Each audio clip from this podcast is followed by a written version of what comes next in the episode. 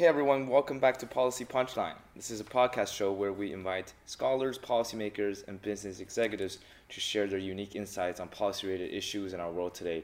I'm Princeton sophomore Tiger Gao.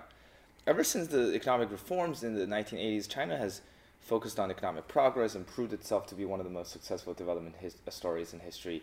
Uh, however, we haven't been seeing the same level of vitality for religious activities and commitment to, to faith and values until very recently. And in this episode, we're going to talk about China's search for values, uh, its revival of religions, and uh, the future of its cultural development. Here in the studio with me is Mr. Ian Johnson. He's a Pulitzer Prize winning writer and reporter currently living in Beijing, uh, which has been his home for more than 20 years. Uh, he has written for a number of publications and was the Wall Street Journal's Germany bureau chief. I would like to especially thank Princeton's uh, East Asian Studies Department for connecting us with Mr. Johnson Thank you so much for joining us today, Mr. Johnson. Well, it's my pleasure. It's great to be here. Uh, so you've been studying the uh, phenomenon of religious awakening and revival in China uh, for, for many years. You also just published this book, uh, The Souls of China, in 2017, which is uh, about the return of religion after Mao in China. Uh, what have you found about religion in China over those years, and what does your book talk about? Well, it's basically looks at how religion has revived, uh, especially in the past 10, 20 years. Uh, when the Cultural Revolution ended in the mid 1970s, religion was allowed to come back in China, to return. It was legalized again, but people thought it would probably die out, and that as China got more prosperous, that uh, religion would just become smaller and smaller. But in fact, it seems like the opposite has happened, that religion has gotten bigger and bigger and become a central part of Chinese society and political life again. Um, and, and I think this reflects, you know, a couple of different things. People's search for values, for meaning in life, um, the idea that getting rich doesn't necessarily make you happy, that there have to be deeper values or something more meaningful in your life. And, and of course, not everybody finds this in religion, but many people do. And this has helped spur a rise in the number of temples that are being built, churches, mosques, etc. You were just saying how, you know, China, there's a, uh, we're seeing more religious activities, you know, mosques, temples being built. And you actually wrote this article for Foreign Affairs titled China's Great Awakening uh, that across China, hundreds of temples, mosques, and churches open each year, attracting millions of new worshippers. Uh, faith and values are returning to the center uh, of na- a national discussion over how to recognize Chinese life. I, I want to just clarify the idea of faith uh, and religion with you. I'm not sure how much how much of this faith is religious faith, and how much of it is sort of centered around the communist ideals, the, the government pushing the agenda. So so how do we? What's so unique about China's faith, China's religious scene there? Well, the government uh, is when the government took power in 1949. They tried to sort of replace religion with communist ethics and communist heroes like the hero Lei Feng and under Mao, Mao himself almost became like a god, and the Little Red Book was almost like a Bible. That ended in the 19 when, when Mao died in 1976 but the party hasn't completely given up its own values, and, and this party still pushes um, the values that, that it has a sort of selfless sacrifice for the nation and that sort of thing. And for, that still inspires some people, but probably not too many people really believe in communism as an ideology. Uh, so the, the government recognizes this. It hasn't given that up entirely. You still see pictures of these communist heroes and so on and so forth. And President Xi Jinping still talks about communist values and, and belief in communism. But the government realizes, look, uh, this is only going to attract uh, or be of interest to a small percentage of the population. We need to reach a broader uh, percentage of the population, reach more people. So the government has allowed and, and even supported some religious life. Not all religions in China, but a number of them have gotten, oh, especially over the past, say, five, ten years, have gotten more and more government support. And so I think it's a mixture of things. It's some of the communist values, but it's also religious ideas as well. Uh, so you argue that people in the West are kind of accustomed to thinking in quite exclusive terms. Like this person is Catholic, that person is Jewish, Muslim. Uh, but, but in China, religious attachment sort of lacked this absoluteness. You, know, you got uh, Confucianism, Buddhism, Taoism. um, those were not sort of technically separate institutions, uh, and it's more accurate to view religion in China as a holistic Chinese uh, religion. So, how does how does this kind of combination of religious beliefs and faith in China sort of shape up? And uh, have you done any sort of comparative analysis uh, in terms of how China's religion would have a different kind of impact on its people compared to in Western countries, how religion usually affect uh, the population? Yeah, in traditional China, there were obviously temples that were exclusively Buddhist or exclusively Taoist, um, and there were Confucian temples and, and as well. Uh, but by and large, it, it was sort of an amalgam of these faiths. People talk about the three teachings, the San Jiao, He like the three teachings being united. Or some Western scholars have made a comparison of one mountain with three paths up the mountain. So you're on a different path, but you're basically going in the same place. Um, and I think that that's a better way of thinking about Chinese religion rather than in these exclusive terms. That's a more modern idea that you define yourself exclusively and say, I'm only a Buddhist, I'm only a, a Taoist, or something like that.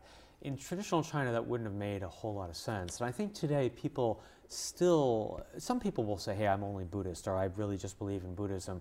But overall, people tend to mix them together. And so it's better maybe just to think of it as Chinese religion or Chinese culture, in fact. And I guess that's maybe the difference between how religion plays out in Western countries and in China. In Western countries, it's still it's very much this idea of a separate institution, and people talk about you know separating church and state. Uh, or in France, for example, they have a po- policy of radical uh, laicity, as they, they, they, call it in France, where religion can't have any place in public spaces at all. So if you go to a, school, you cannot wear a cross, or a Muslim woman can't wear a hijab, or something like that. So you cannot. So there's a, a very strong consciousness about religion as a separate pillar in society. In China, people, some people are very religious and will say, "No, I'm definitely, I'm a Buddhist, and I'm a member, a Malay member of a, a temple."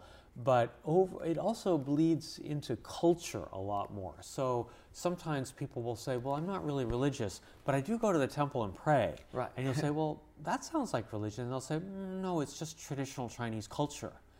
So they'll just say, "Is, is superstition in, in a way part of it?" well, well, superstition is a word I don't like too much. it has a derogatory term, and it's hard to say, you know, what's superstition and what's religion. These these concepts were imported into China in the late 19th, early 20th century. Uh, via Japan from the West. So there's this idea that some belief is okay, and that's religion, and other things are superstitious. But if you actually try to define, you know, what's superstitious, uh, it's fairly hard to sort of say is belief in a guy who's crucified on a cross and comes back to life three days later is that superstition? No it's religion. Well why is that religious but you know believing in something else superstition?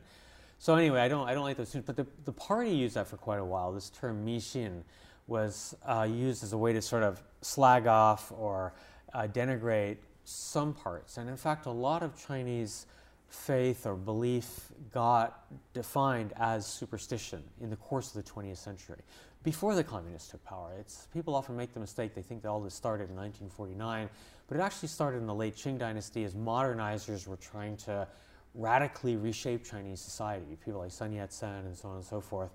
In, under the ROC, the, the Kuomintang, the KMT, which ran China from you know, roughly 1911, 1912 until 1949, although, you know, various hiccups and invasions and so on. But uh, they also had a policy of trying to limit traditional Chinese religion and define some stuff as superstition.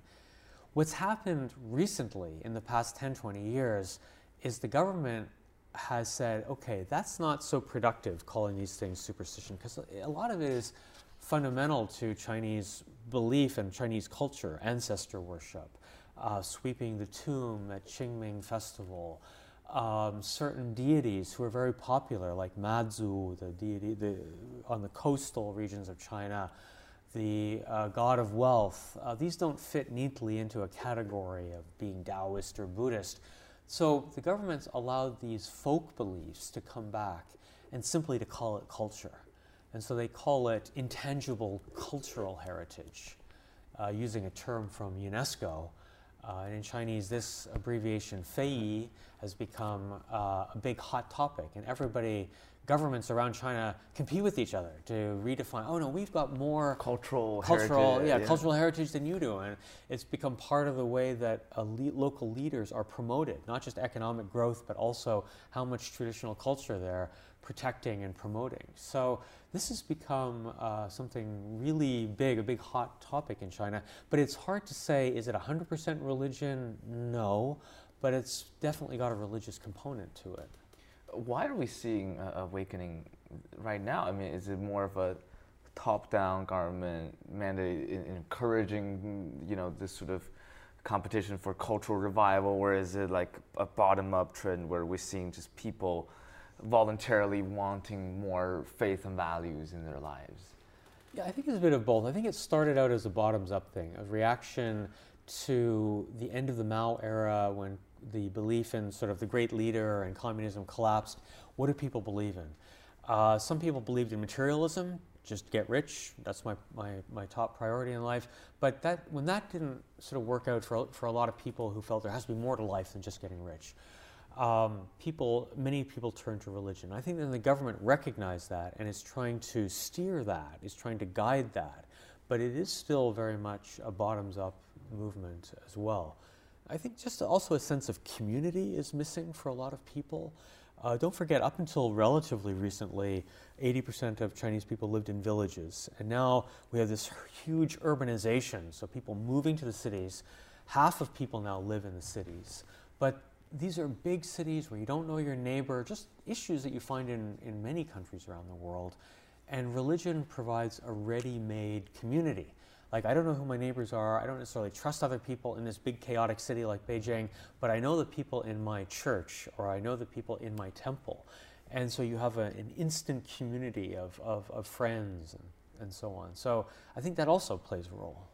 Uh, you, you, just brought the idea of materialism, how, you know, people um, in the 80s and 90s, there was this um, sense of encouragement in the society to get rich quickly with the economic reforms and all that. So, very curious to hear your thoughts on, on this topic because many people still criticize the Chinese society for having too much of an emphasis on economic progress, GDP growth, and that's how th- that's a metric Chinese people always use to, to, to say we progressed uh, in the past 40 years. We, mm. we, made a lot of progress. So, um, but culturally, it doesn't seem to have the same, same level of vitality. So, do you think the current revival of faith and religion would be a good solution and, and supplement to, to it? Uh, will it be the solution or? Well, no, you're right. I think growth has been paramount to China, and it's legitimate also. There's uh, after the Cultural Revolution in the late 1970s, a lot of people were still quite poor. And so economic growth was important. I think when people like Deng Xiaoping in the late 1970s set out on this course of economic reforms, they looked around Asia and they looked at other countries in, in, in Asia like South Korea, Taiwan, uh, of course, culturally an important part of China. Uh, they looked at places like Singapore, but even Thailand, Malaysia had moved ahead and were much wealthier than China. And so they thought, you know, we need to catch up. So economic growth became the number one priority for the country. And up until about 10 years ago, if you were a government official in China, you were basically judged on two uh, metrics. Uh, one was GDP growth in your village or your township or your city or your province, and social stability. So you make sure there's no protests and riots. If you've got stability and you've got growth, you can get promoted. And that was enough. And then I think starting about 20 years ago, 15 years ago, people began, this was also a grassroots movement, to push for environmental changes. Look, there's a lot of uh, destruction of the environment. You got some NGOs that rose up and began to push for more you know, clean air, clean water, similar process that you saw in many countries around the world, frankly. You saw that in the United States, you saw that in Europe. Uh, after, you know, industrialization is great, but it also messes up the environment. And then the government began to add a new uh, metric to the equation for local officials environmental protection. And especially under Xi Jinping, culture has become another thing, promoting traditional culture. Because people need something to believe in, they need something to give their life meaning. It's not, you know, if you say to Chinese people, oh, China's great, it's the factory of the world, people will be kind of a little disappointed. They'll say, well, we're not just the factory of the world, we're, we have a 5,000 year old civilization. Uh, and we're more than just a factory. We've got this ancient culture. And so I think the idea of trying to uh, promote that has become something, you know, it's not, not just a government priority, but the government has, has adopted that as well. And so you see a popularity uh, among Chinese parents of sending children to traditional schools sometimes where they learn, uh, according to Confucian, uh, you know, memorizing, writing things out, learning, memorizing things like the three character classic, the San Zi Jing, uh, learning calligraphy, uh, and, and, that kind of thing. Those have become popular uh, among, among parents. So you see that revival of traditional culture as a searching, I think, for meaning in life. I just want to ask you, go deeper on the concept of government uh, involvement in all this because uh, you wrote in, in another article for Foreign Affairs titled How the State is Co opting Religion in China, that the state has chosen to re involve itself in religious life. But, but it seems that a lot of people, when they think about Chinese state, Communist Party, and religion, they would, they would go, uh, doesn't religious activity sort of go against the communist mm. faith and um, it's sort of a conflict, right? And so maybe it could create some social instability that the government doesn't want to see or, or collective action or whatever. Um, so do you think there's this sort of tension here? There's definitely a tension. The government realizes that people need something to believe in and so in a limited way is willing to tolerate more religious life but it's not sort of unshackled religion or allowed religion to do what it wants after communism collapsed in Eastern Europe in 1989, 1990, the uh, Communist Party in China studied this phenomenon and they realized that one of the reasons was that some religious groups, for example, the Catholic Church in Poland, were too powerful. Uh, and they helped overthrow um, the, the, the, regime in, in, in Poland. So they, they want to keep control over civil society groups. So that would include NGOs or religious organizations. So there's definitely a tension where the government, on the one hand, sees the value in religion, that it can help not necessarily destabilize society, can help in some ways stabilize society by giving people something to believe in, by giving them an outlet for, you know, many people have a desire to do good things in society, to help out poor people, to do something positive for society. Uh, so the government's also allowed in a limited way NGOs as, as a way to do that, but they also allow faith-based ch- charity as well. Uh, again, under government guidance, but they have allowed that. And in a way, that can be stabilizing for society. Now, they don't want it to get out of control. They don't want to have a, a, a, a, situation like in Poland, where you have an independent Catholic Church that's, you know, criticizing the Communist Party. That would not be acceptable. So the government kind of acts as a guiding hand in this process, fostering more search for meaning and values. But I want to discuss the idea of like as moral arbitrator. I think that's a concept people also talk about in the United States now. Uh, when people talk about Facebook, for example, right? When Facebook chooses which content to promote and which content to be taken down, um, maybe some of the conservatives say, "Oh, I feel like Facebook is the moral arbitrator deciding whether liberal or conservative content gets uh, mm. spread out and p- put on the line. Uh, so it seems to me that when an institution or organization becomes so powerful, they are inevitably put in the position of, of deciding a lot of things on a pretty normative moral basis, and that could include the Chinese government when it comes to religion, right? Where they decide uh, which kind of groups, which kind of organizations uh, could do better than the others. Uh, so how how do how should we comment on this kind of power? What's what's the mindset we should be, be having? Well, I think one thing to keep in mind is that Chinese uh, governments have done this also throughout history. The government, uh, the state, uh, whether it's the PRC or the ROC or the Qing dynasty or the Ming, uh, going back in time, they always defined what was orthodox, what was acceptable, what was zheng in Chinese, and what was unorthodox or xie. So this idea of zheng and xie is something that governments have, have ha- have taken upon themselves this power to define what's acceptable. So China was always a pluralistic society with many different religions, but it was not it didn't necessarily have complete religious freedom. It didn't have complete religious freedom. So the government's always played a role um, in in that sort of thing, and you see that today as well. The government thinks that some faiths are more acceptable than others. And I think it feels more comfortable with the so called traditional faiths of Buddhism, Taoism, and then this folk religion that they've allowed back in the form of intangible cultural heritage. Those are basically okay.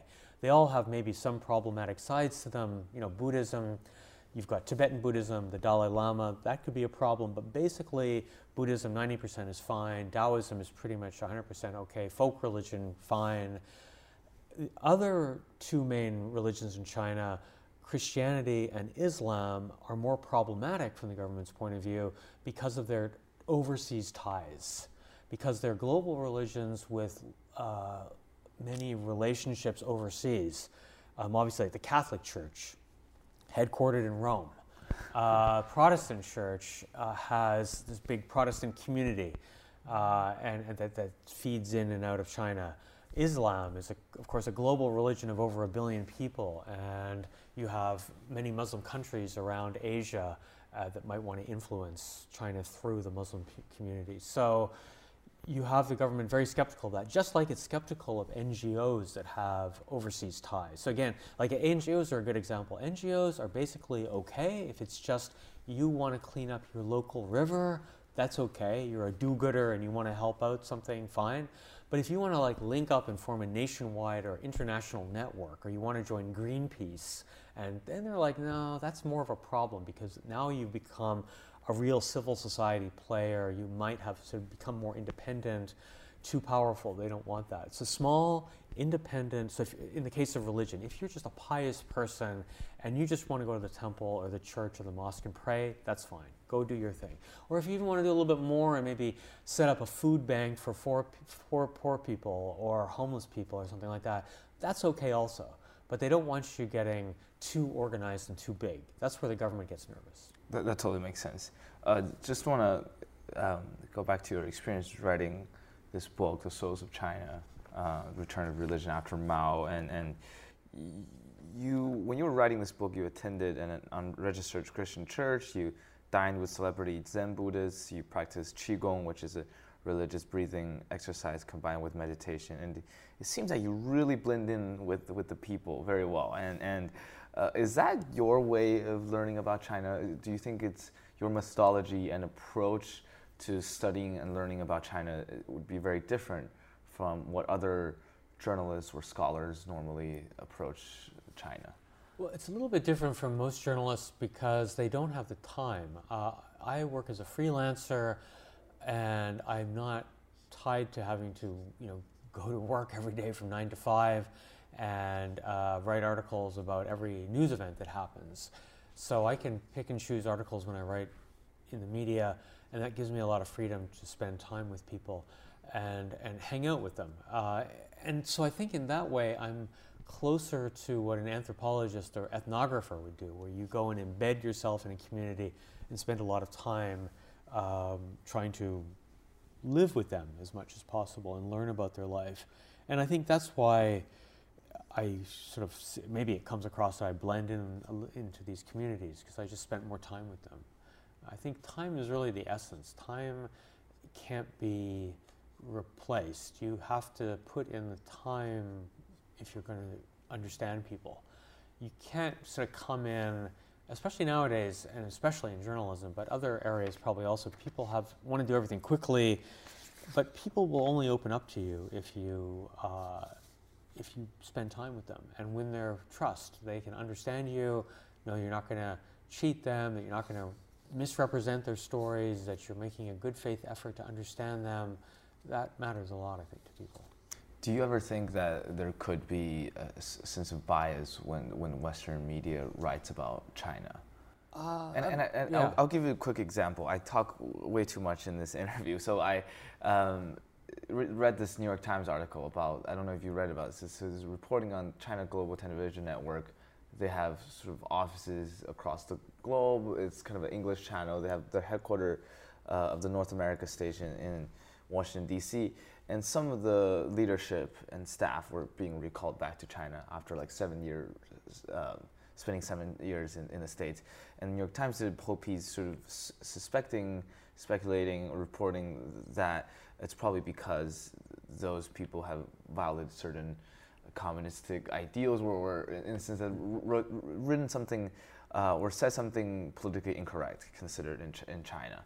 Uh, for example, when the Justice Department were questioning them what they were doing, et cetera, et cetera. So, but I think the, the actual truth was just because those people's visa expired and they have to go back to China, and there weren't that many layers behind the story. So I feel like when Western journalists, I think there are a lot of wonderful reporting done in China that are very objective and, and sort of gives us a critical lens to it. But sometimes, don't you think Western journalists tend to read a little bit too much into the policymaking process, the decisions being made? And It could be. I mean, I'm sure, I don't know that article specifically, but I think uh, part of it is it's hard to figure out what's going on in China because it's not so transparent. And uh, when you work as a foreign journalist, basically nowadays you can never get an interview with the government. it's really tough these days. Yeah, Yeah. yeah, yeah. You just never get an interview. So even talking to Chinese academics, um, officials, it's just so hard because there's, I think there's a feeling that there's no upside for somebody to give you an interview. Maybe you'll just be criticized internally, or you could get into trouble if the article's negative, and then it looks bad for you. So the so individually it makes sense why they don't give interviews, but the effect is that you it's very hard to get the government's point of view or to ask, say to ask about this. Maybe you tried they tried to do interviews and they couldn't get interviews, and so then you're left to speculate sometimes about things. Um, I think the biggest criticism I hear of the media's coverage of China is that it's so negative, and I think that's true. I think the problem that the media has is when it writes about any foreign country, is journalists are trained to think that good news is no news, right? It's not dog, you know, this the old cliche. It's not the dog bites man. That's the story. It's the man bites the dog. That's the story because that's strange and bizarre and unusual. And so, it's the idea, say that a bridge. I remember once in 1994 when I first went to China as a journalist. The foreign ministry took us on a trip to Guizhou province, a poorer part, mountainous part of China, and we were driving along these roads and going through tunnels and over bridges. Yeah. And the official said, "Why do you foreigners, foreign journalists, only write about uh, the bridge when it collapses?" And I said, "Of course. You know, who's going to write about a bridge that doesn't collapse? You know, bridge doesn't collapse. What's the news, right? If bridge collapses and people die, that's the news." But then, you know, later I realized he had a point because what was going on there is this infrastructure construction in China was actually really significant. And if you want to lift people out of poverty, the best thing to do is build infrastructure. Roads. Yeah, roads and very- bridges and all this to let people get to market, get their products to market. And I think we were just there, or at least I was there as a young uh, callow journalist, and thinking, well, what's what's the story about building a bridge? Um, and I think that journalists are so it's not just covering China though, it's the problem of covering all countries around the world.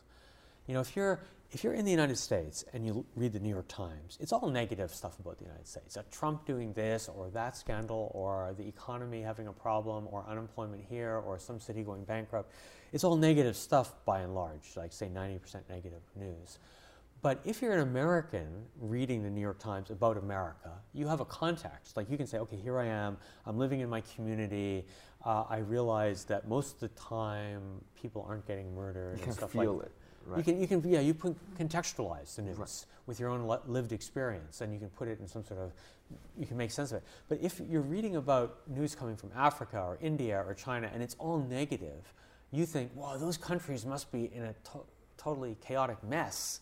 Uh, China must be like North Korea, right? It must be sort of like this dictatorship held together only, you know, with nuclear weapons or something like that. And I, I was always struck in the 1990s when I was a journalist, and friends would come visit, and they'd always say, God, China's nothing like I imagined.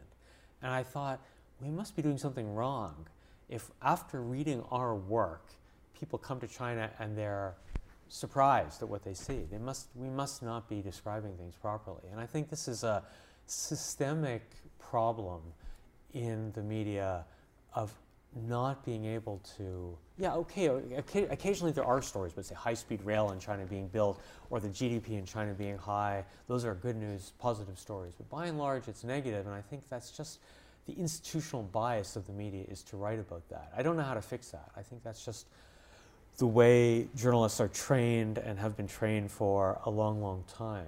But it leads to, to the coverage of any country being unrelentingly negative. Do you have any, uh, I guess, prediction when it comes to where China will headed in the short, very long term? Because people these days have all kinds of theses. You know, they're like, oh, I think China will become a super, take over America's place in 20 years, or oh, I think China won't do so well, blah blah blah. Everybody has kind of a punchline. What would be your yeah, I don't have one, China? unfortunately. I, am always bad at predictions, and I never, my, my, predictions never pan out. So I don't know what I'd say, except um, I think things will continue. I don't, I don't think there will be a big ch- political change in China in the near future.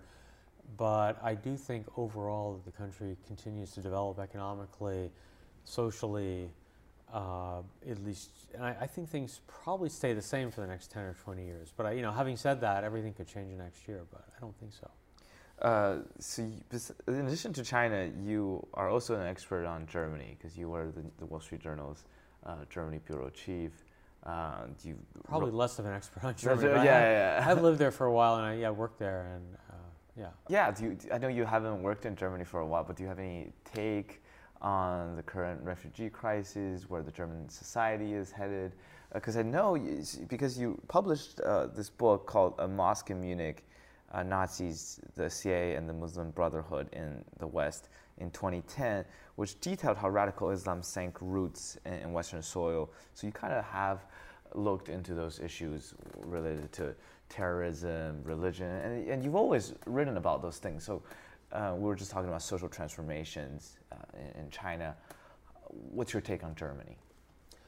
Well, Germany has been through this period with a one leader at the top for quite a while, and it's now Angela Merkel's days are, are, are numbered. She'll retire soon in the next probably year or so, and um, so I, I think probably you're going to see a political change in Germany. You've had a very moderate leader at the top, somebody without a lot of strong ideas and ideology.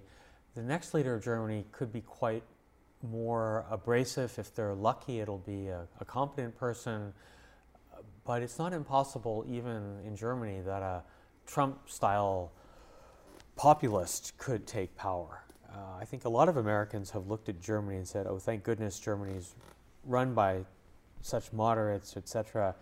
Uh, but that may not be the case in the future. So there's, there's a lot of social tensions in Germany that have been masked. It had very strong economic growth for the past uh, decade or so, but I, I, think you also see a rise of far right um, anti immigrant policies. This has been sort of kept in check by Merkel and her ability, but and, and also just the economic growth but it could be much more tense in the future.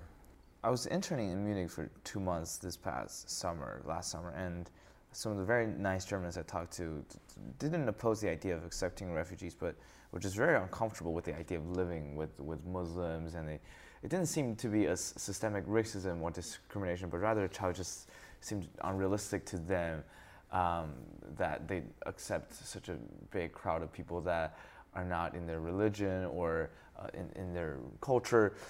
So I want to hear your thoughts on just what do you think is the fundamental cause of, I guess, religious conflict would be such a great, uh, too big of a phrase, but people's sort of sense of insecurity when facing uh, people that are different from their religion or immigrants, or e- even in a place like Germany where people are highly educated, um, the resources are vast, and, and so what's your take on those issues? I know it's kind of a broad, uh, unclear question. No, I think it's, but, a good, yeah. it's a good point. I think the in Germany the biggest problem has been mixing up refugees and immigrants. And so when these refugees were coming in, and they were war refugees coming into Germany, this wave of people coming up from Syria uh, through Eastern Europe and coming up onto the German borders, I think Merkel was quite right to say we have a moral obligation to help these people, to bring these people into the country, because they are refugees and they need help. It's a different equation as to whether they should be immigrants. So I think one of the things Germans mixed up was where they said immediately, well, they should all learn German and we should all help them integrate into the economy. So then you're like, okay, well, they're no longer refugees may go back if the place, if there's peace. Right. Yeah, right. So, but immigrants are quite different. You know, Americans, uh, if you take Canada, for example, as a very extreme case, Canada borders the United States and, and that's it and it doesn't have refugees unless it chooses to accept refugees. So yeah, it's accepted a few tens of thousands of refugees, but not hundreds of thousands. It's, and it just chooses, you want to come to Canada as a refugee, okay, we can accept a few thousand, you can fly in on an airplane and we'll accept you. And when they have immigrants, they can have a point system and they say, okay, you can come to Canada if you have a, you know, a, degree in nursing or something that they might need, um, or college education or whatnot. That's fine uh, they can choose, in other words, they can choose who comes into the country. But when you're in a situation like Germany, in that particular case, you're a land, you're, you're a land country like that. You're very close geographically to tumultuous parts of the world, and these people are flooding into your country. Uh, are they going to be refugees? Are they going to be immigrants? You know, and I think realistically, some of the people who came to Germany would not make successful immigrants because they may be very nice people, they may, and certainly all have terrible hardship stories, but they may be just a shopkeeper with a middle school education who's, say, 50 years old. Now, is that person realistically ever going to learn German well enough to work in Germany? Germany needs highly skilled people to work you know, in, in electronics and in, they have a, a shortage of labor. So people often conflated the, oh, we need labor, here are people coming in, but they needed highly skilled labor. They didn't need people with a middle school education who couldn't speak the language. What's that person going to do? The, the best they could do is push a broom and sweep the shop floor. They're never going to work in the shop, right? Um, there are some people who came who are, you know, 20 years old or 25 years old. They could learn German and they could get trained up. But you had a lot of, you know, grannies and grandpas, and those people were never going to. And I think this is where the the politicians never made this clear. So Merkel just said, yeah, they can all come in. And I think on a gut level, a lot of Germans said, well, what are we going to do with all these people? They're going to be a permanent underclass, essentially. Uh, there's no work for people like that here. We're just going to have to, they're going to be on welfare, realistically, right, for the rest of their lives. Um, and so I think that this lack of honesty from the political class about that has led to this brewing unease and kind of resentment. Like, so what's going to happen with all these people? It would be, if they could all get jobs, it would be one thing. But realistically, you can look around, you can see the people, they're not educated, they probably won't be able to get educated. They're not from, you know, educated classes. It's going to be hard for them to in integrate. And I think that's the problem there. But uh, you know, on the other hand, there are racists. There are people who are just flat out racist. I would no immigrants ever. You know. That's a different story. Yeah, that's a, those people exist for sure in Germany. The far right and so right. on. Yeah. Uh, so you've worked in China, Germany, and you'll also you, you mentioned how they're very very different countries, uh, and, and, you are American educated. So I'm very curious in, I guess, hearing your thoughts on how do you transform your mindsets or, or perspective or lens when you go to the, all those different places to report, to write. Uh, how do you do uh, that? Uh, I have I'm schizophrenic, so multiple personalities. Uh, yeah, well, actually, so I, I grew up. Uh, I, I I'm an American citizen, and but I naturalized. I'm a naturalized American citizen. I grew up in Montreal in Canada, and that's a country. That's Canada is a country with two cultures, and Montreal is. I came from the English-speaking minority in Quebec and in Montreal, which is part of Quebec, which is a French-speaking province. Uh, and I grew up in a time when there were a lot of disputes over language, uh, and so it always made me very sensitive to the fact that language plays a big role, that people have different cultures, and you have to be very sensitive to people's cultural. You know, when I grew up, there was even a, a terrorism movement in Quebec, uh, an independence movement for Quebec. Uh, the when we were going to school, you weren't allowed to use mailboxes, letterboxes, because people had put bombs inside. So you open the letterbox, the thing blows up. So that kind of thing makes you aware as a kid that uh, these issues of language and culture can matter a lot to people. And so it made me quite sensitive. I then moved to the United States, um, but I've only lived in the U- United States for about 10 years total in my life. I've lived in China for about double that. So I guess I'm used to living overseas more and dealing with other cultures. Got you. That totally makes sense. Uh, in terms of working in the media as a journalist, how have you seen the landscape of media and, and journalism change? Because I know there's a lot of uh, fuzz about new media, about how paper media is dying. You know, newspapers aren't really mm. selling. All those sort of issues. So, so yeah, it's a big problem that's been going on for a long time, for 20 years, and especially over the past 10 years, ever since the, I guess, the recession in 2008, 2009. That really focused people's minds. Although the media was declining before then, um, that the, and the bottom line, I think, is that people, there aren't enough people who want to pay for serious content. People want content to be free. They've gotten used to this idea that content is sort of free on the, on the internet. And uh, only a few newspapers can really survive with a paywall where you actually get subscribers to pay for digital content. That uh, means that most newspapers have collapsed. The newspaper that I worked at first in China as a foreign correspondent when I went there in 1994 was the Baltimore Sun. And at that time, it had eight bureaus overseas. Now it has zero. And it used to have, I don't know, 15 people in the Washington bureau. Now it's just got a handful. And a lot of newspapers have just shrunk. Um, this is a problem that people haven't really found a solution to. What I worry about is that we'll have a, um, not just a gap between rich and poor in this country. I think we already have a gap now between the informed and the uninformed. You know, people, you'll find people in sort of, par, people who are sort of part of the global elite or people who are well educated in the United States will subscribe to the New York Times or the Wall Street Journal or the New York Review of Books. They'll pay the money because they realize it has a value, it will help them succeed in life, it will help them understand the world better or whatever their motivation might be, but they're willing to pay for it. Uh, and then you'll have, unfortunately, I think the vast majority of people won't, and they'll get a lot of information from Facebook and uh, Pinterest, and you know, and they'll just spend all their time on social media, looking at Instagram and stuff like that, and sort of fry their minds on that sort of stuff without becoming informed. And I think that that's just a really big sad. problem. It's sad and it's a problem for democracy because democracy, you need an informed, you can't just have voters. If you just have stupid voters, that doesn't make a democracy. You need to have informed voters. Voters who understand what they're voting about. Otherwise, how can they? So, so how do how do those publications do a better job? Uh, I don't know because the problem is how do you get people to value this information? The great thing about American media used to be that the medium sized and the small papers were very good, actually.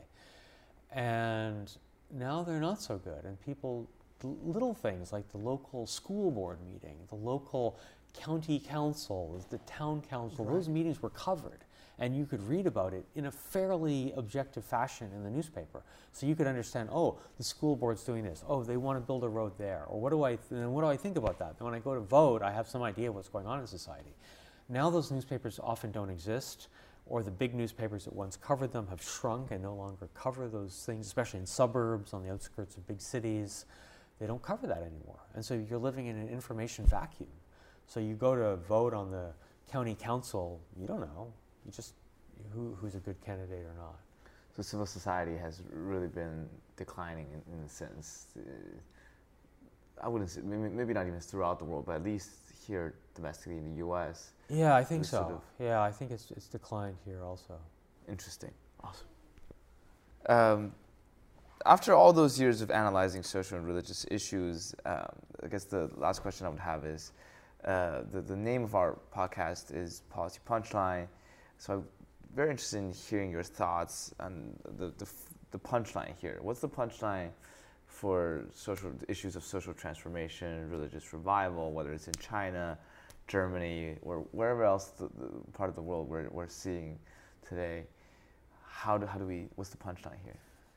well, the, maybe the commonality in all these countries is that people are searching for new kinds of for values. They feel that society is somehow a little bit out of their out of control that it's too commercially oriented uh, that everything is about making money. You can feel it in this country as well this sort of groundswell of opposition that the things that, that the elites this, who ran this country the people in washington the sort of media elites that they are no longer in touch with people, and hence you have this populist upsurge, just vote for Trump. You can see the same thing in Britain with the Brexit vote and the rise of right wing populism in Europe. Um, and this, this dissatisfaction with the status quo in China. I think it's partly this idea that people feel that societies are not are not they, they, don't have a say in how that how to shape society, and, and and that there's a lack of shared values in society that might have existed in the past. And I think that's a big, uh, a big challenge for policymakers, whoever they are. And it doesn't have to be some sort of go- government elites. It can just be people in their neighborhood and in their community to try to rebuild that. Awesome. It's such a wonderful conversation about China, Germany, journalism, values. Uh, thank you so much for coming today, Mr. Johnson. My pleasure. Awesome. And this concludes this episode of Policy Punchline. We'd like to thank Princeton's uh, East Asian Studies Department for connecting us with Mr. Johnson. It's been a great uh, interview. Uh, please follow us on policypunchline.com, iTunes, Spotify, uh, Stitcher, Google Play, and on Twitter at Policy Punchline. Thank you so much for listening today.